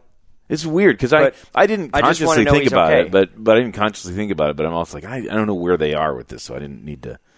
But uh, We weren't really anywhere Yeah. until yesterday. No, I know. I'm well. I'm glad. Literally, that- we got I'm off the that- plane, yeah. and I turned off. I turned on my phone after being on the plane, and I turned in, and it was like, must have just about knocked you out, huh? Mike sent me a text. Yeah. And she was like, "What? Yeah. What did it say?" And it was a response to the picture I sent him. It wasn't anything. Yeah. You know, it was, and it was like I smiled, and it was like for a second, it was like what I enjoyed so much about our relationship was before was not. It, it was the little moments in the day when you would send me something funny that would make me laugh, or I would send you something funny that would make you laugh. Th- that was what mm-hmm. the best part of it was. It wasn't getting on stage at Dentsply Sirona World or wherever it was. Though, and to mm-hmm. have that little feeling again for just a second. Right. And and Andrea's like, don't respond right away. Like, don't be too needy. Like, Yeah. wait a little. And so I waited a little bit, and then you asked me if I was in Chicago, and I said yes, I am. And then that's when it was like, all right, well, let's let's get Alan on board and let's do our thing. Yeah. It's funny because I you were you were on Tamiflu and I shook you down to see if you're coming or not. So yeah, Yeah, yeah, and I was, I was, I wasn't going to come otherwise because again, I've just been in a cave trying not to Mm-hmm. I- interact with dental people, and it sounds weird, I guess, but I've been in, No, the, I totally I've been in the it. dental industry Right. between Glidewell and Sirona long enough where I know a lot of people Yeah. in the industry. I realize, you know, just in private practice, you don't come in, you know, contact with that many people. But Mm-hmm. these meetings are these meetings are like just this this year particularly and, and some last year. These meetings are. I mean, there's just a lot of schmoozing. There's a lot of people. Right. There's a lot of. I mean, I get it. I totally get it. Like How many lectures have you done since September?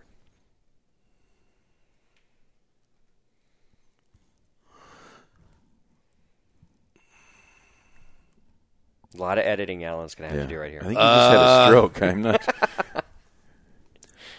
I can't remember when the California Dental Associ- Association Okay. meeting in San Francisco was. So I did two there, and then that one last week. So three in seven months. right? Yeah, and then I have one at my 30th dental school uh, reunion this next week, and there's a couple more um, scheduled. I've turned down a bunch. I, I've turned down a bunch because, uh, and this is part of the problem was the loss of identity was mm-hmm. what I, I don't have a story to tell anymore. You know what what it what is my story to tell? It was when I was at Glidewell. There was a story to tell. I'm a dentist who practiced in the largest lab in America. This is what I see. You know, in Crown and Bridge and the other things that come into the lab. And then it was like, you know, I'm I'm with this high tech company. We want to make dentistry same day. We're we introduced chairside zirconia. And then when that was gone, it was like, well, what am I going to go talk about? I mean, I don't have a. I really had a loss of identity there too, and and, I, and I've turned down a lot of them because I was like, I don't know what I'm.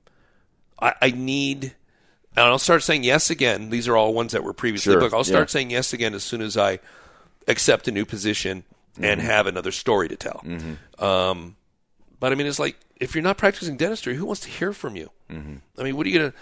Nobody. There's, no, there's a lot of guys that, that don't practice dentistry and are still pounding the. yeah, but that's yeah, not, but your credibility is based on having Yeah, your credibility is based on having. I get it. I totally get it. So and I was even removed from that at Sirona because I wasn't getting to do the clinical Yeah, dentistry. I didn't have my license in North Carolina, and I didn't. They didn't want me doing any of that. They were. Mm-hmm. I was just being hired to host things. Um, you know, the three. It just seems it would have been such a great opportunity to watch you grow as a CAD as a clinician learning CAD CAM along with people who have recently bought a Yeah. system or are thinking about buying a system, but their barrier is what is that growing period like? How that that pain that I'm going to go through for my first 50 crowns Mm-hmm. and, and to like have been like hey i'm going to go through this with you i've never done this before i've practiced strictly with a lab, and I'm going to go through it with you and document and grow with you. I think that would have been incredibly powerful But and a great tool. there's they, So they, we they wouldn't have have- the control over it though. we have so many speakers though you know, with CEREC Yeah. doctors and everything Yeah. that's going on out there because there's this whole stable of from super experienced guys to new guys to people who want to speak that it's it's kind of it's kind of covered almost every mm-hmm. aspect of it. But they're I not don't, you. I don't right, right. No, that that's that's true, and, it's they're not and they're not already on payroll. Well, yeah, they're not already on payroll, but that's not really what I was Right. hired to do. And it's easy to not want to have to do that if you don't have to, if you don't have to do it, and if you don't feel like you're able to contribute in a way that other people can't. But um, I think at this new job, uh, which whichever one it ends up being at, um, either way, I'll, I'll be able to contribute that again, and that I am going to contribute like that again, and it will be in a way where it's I'm the one person kind of telling the story like I was from Glidewell, and not I'm telling this story. And oh, by the way, you know we have this outreach educational arm in Scottsdale where there's 50 people who have been doing it for a long time and doing it really well, and are responsible for generating sales of the equipment as well. It just it felt like. Uh, that it almost kind of wasn't needed. I need to be a little more special than that. I, I want to the more tell vital. a story no one else is telling. So Well, when you, I mean, I know you're not, you, you don't have anything yet, but man, I would be interested to hear like when you, when you land and start doing it. Like, there's a journey there too. I mean, because clearly, it'd be interesting to hear all the different sort of ways you could have gone. I, I suggested, and this, I still think this would be a great podcast. And I, you know, if if Glidewell's okay, with I would love to hear you and James talk about how you kind of, you guys kind of invented uh, clinical video. I would love to hear about that. I know that's not necessarily your new gig, but it'd be a pretty No, no, cool- no. And you said you're still you still talk with him a lot. I still, yeah, I still talk with he's, him a he's a fascinating dude, you know. And you guys would be that'd be a great podcast. Yeah, I and he actually said okay. I, Oh, okay. I, didn't realize that I hadn't gotten back to you and said we'd be we'd that'd be, be, cool. happy to be great. to get on there and and um, and do that and um, yeah, and that'll be. I, I'm glad that's kind of all out of the way because whatever I do next is going to contain filming dentistry like that as well, and I feel like there's been a lot of hurdles that we already got over to kind Yeah, of come up with a, a, a formula that um, that works well for those kind of things. And I was always, you know, having James in the room constantly while I was doing dentistry was like having one of you guys in Yeah, there. yeah. I mean, how much more fun would dentistry be? For you guys, if I was standing there while you were doing it, and we're just sitting We're there talking out, yeah. with a patient who probably can't speak English, that was particular for Glidewell. But Yeah, yeah. I talked to James this week actually. did you really? Yeah, I w- reached out. I wanted I wanted to basically uh, subcontract him for a little thing, a little idea I have, and shoot it at, at Glidewell, but not with any Glidewell logos or anything on it. And he's like, "Well, I don't know if Neil Parker is going to let us do that." I was like, "Well, you ask him on Monday and get back to me." Oh, that's going to be a tough one. Yeah. You wanted to shoot what? Uh, could I tell you, want to do. to. Yeah, no, I I can. Oh, oh, oh, you don't have to tell me if it's. I want to do a John Oliver like vivisection of dental insurance. Me sitting at a desk with a green screen behind me with a John Oliver like five minute monologue about why, if you're a patient, you shouldn't depend on your dental insurance because they are looking to screw you. Yeah.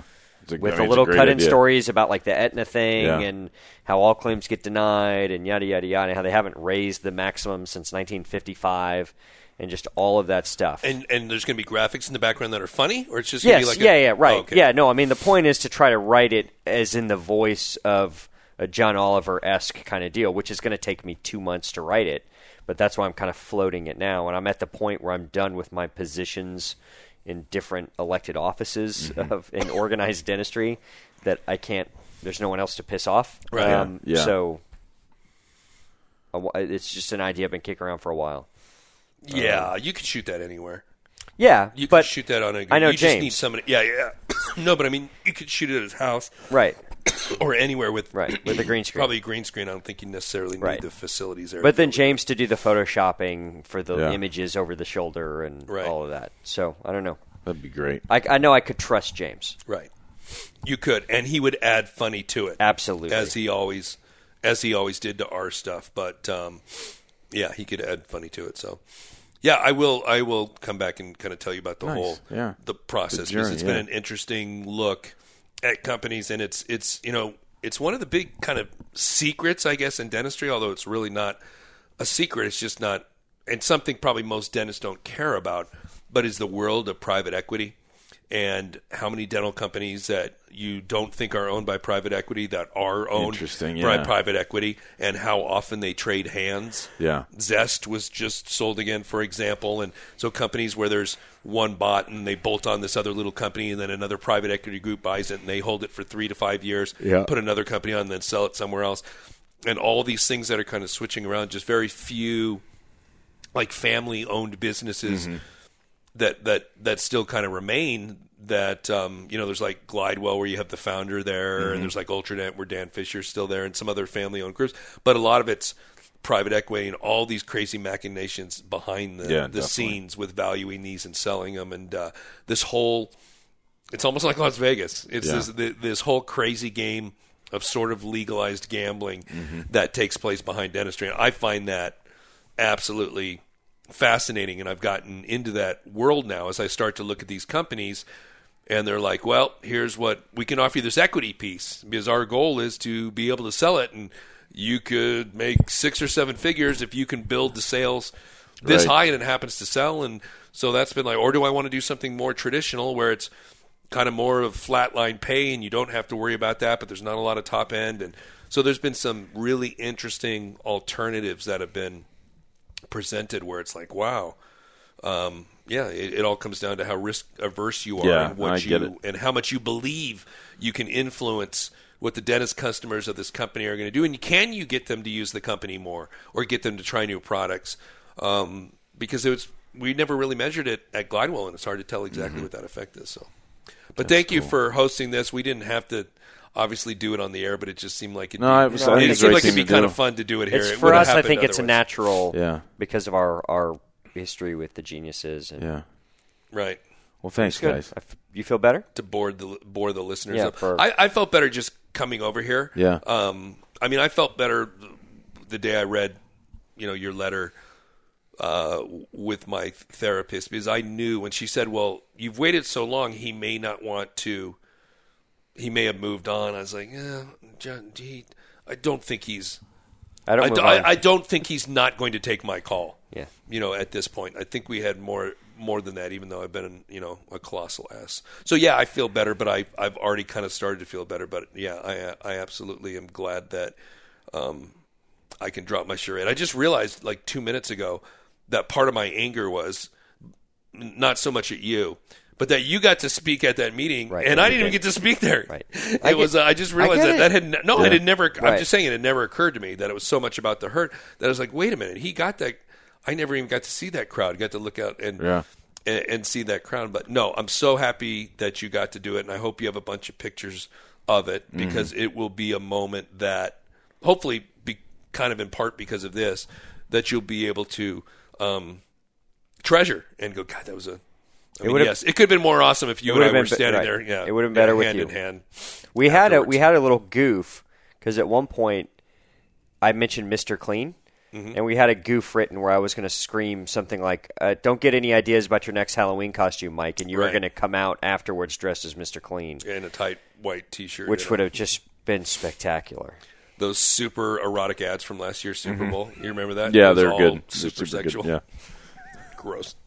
All right, Alan Mead Experience listeners, I apologize if No, you ever want to I go think- to a therapy session. Uh, No, I think I think this audience is going to really appreciate this. So hey, listen, thanks guys for listening. Uh, questions or comments, email me to Alan at the AlanMeadExperience.com. Join the Facebook group. Maybe we'll get maybe we'll get these guys to, to join in there. And uh, if if you want to join the Facebook group, the uh, the password is Premier. I always forget to say that. Um, and uh, we'll get you in and we'll talk about it. So thank you guys for being on the show. Thanks for having us. It was fun. And uh, we'll talk to you guys again soon.